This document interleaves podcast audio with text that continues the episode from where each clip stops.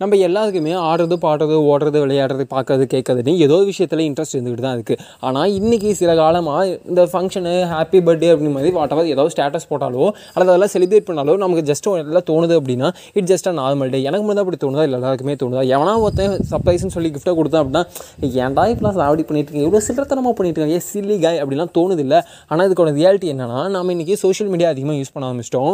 நம்மளால் சின்ன சின்ன விஷயங்களுக்கு ப்ரெஷரை எடுத்துக்கவே முடியல. ஏன்னா சோஷியல் மீடியா யூஸ் பண்ண யூஸ் பண்ண அதில் கிடைக்கிற ப்ரெஷர் வந்து ஈஸியாக கிடைக்கிறதுனால இந்த மாதிரி நம்ம ஒரிஜினலான ப்ரெஷரை நம்ம தவிர்க்க ஆரம்பிச்சிட்டோம். இதுக்கு என்னடா வழினா கொஞ்சம் சோஷியல் மீடியாவிலேருந்து தள்ளி இருக்கிறது தான் வழி.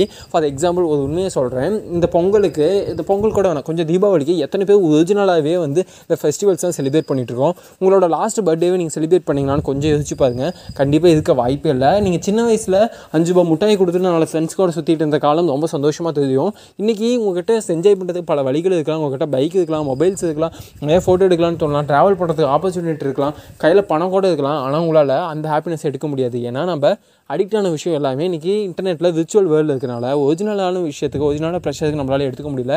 இதுக்கெல்லாம் என்ன பண்ணணும்னா ஒரு நாள் நீங்கள் செலிப்ரேட் பண்ணணும்னா தயவு செஞ்சு ஒரு நாள் ஃபோனை ஃபுல்லாக ஆஃப் பண்ணி வச்சுட்டு இருங்க. அன்றைக்கி ஃபோட்டோ எடுக்க வேண்டாம் இன்ஸ்டாகிராமில் போஸ்ட் பண்ண வேண்டாம் லொக்கேஷன் ஷேர் பண்ண வேண்டாம்.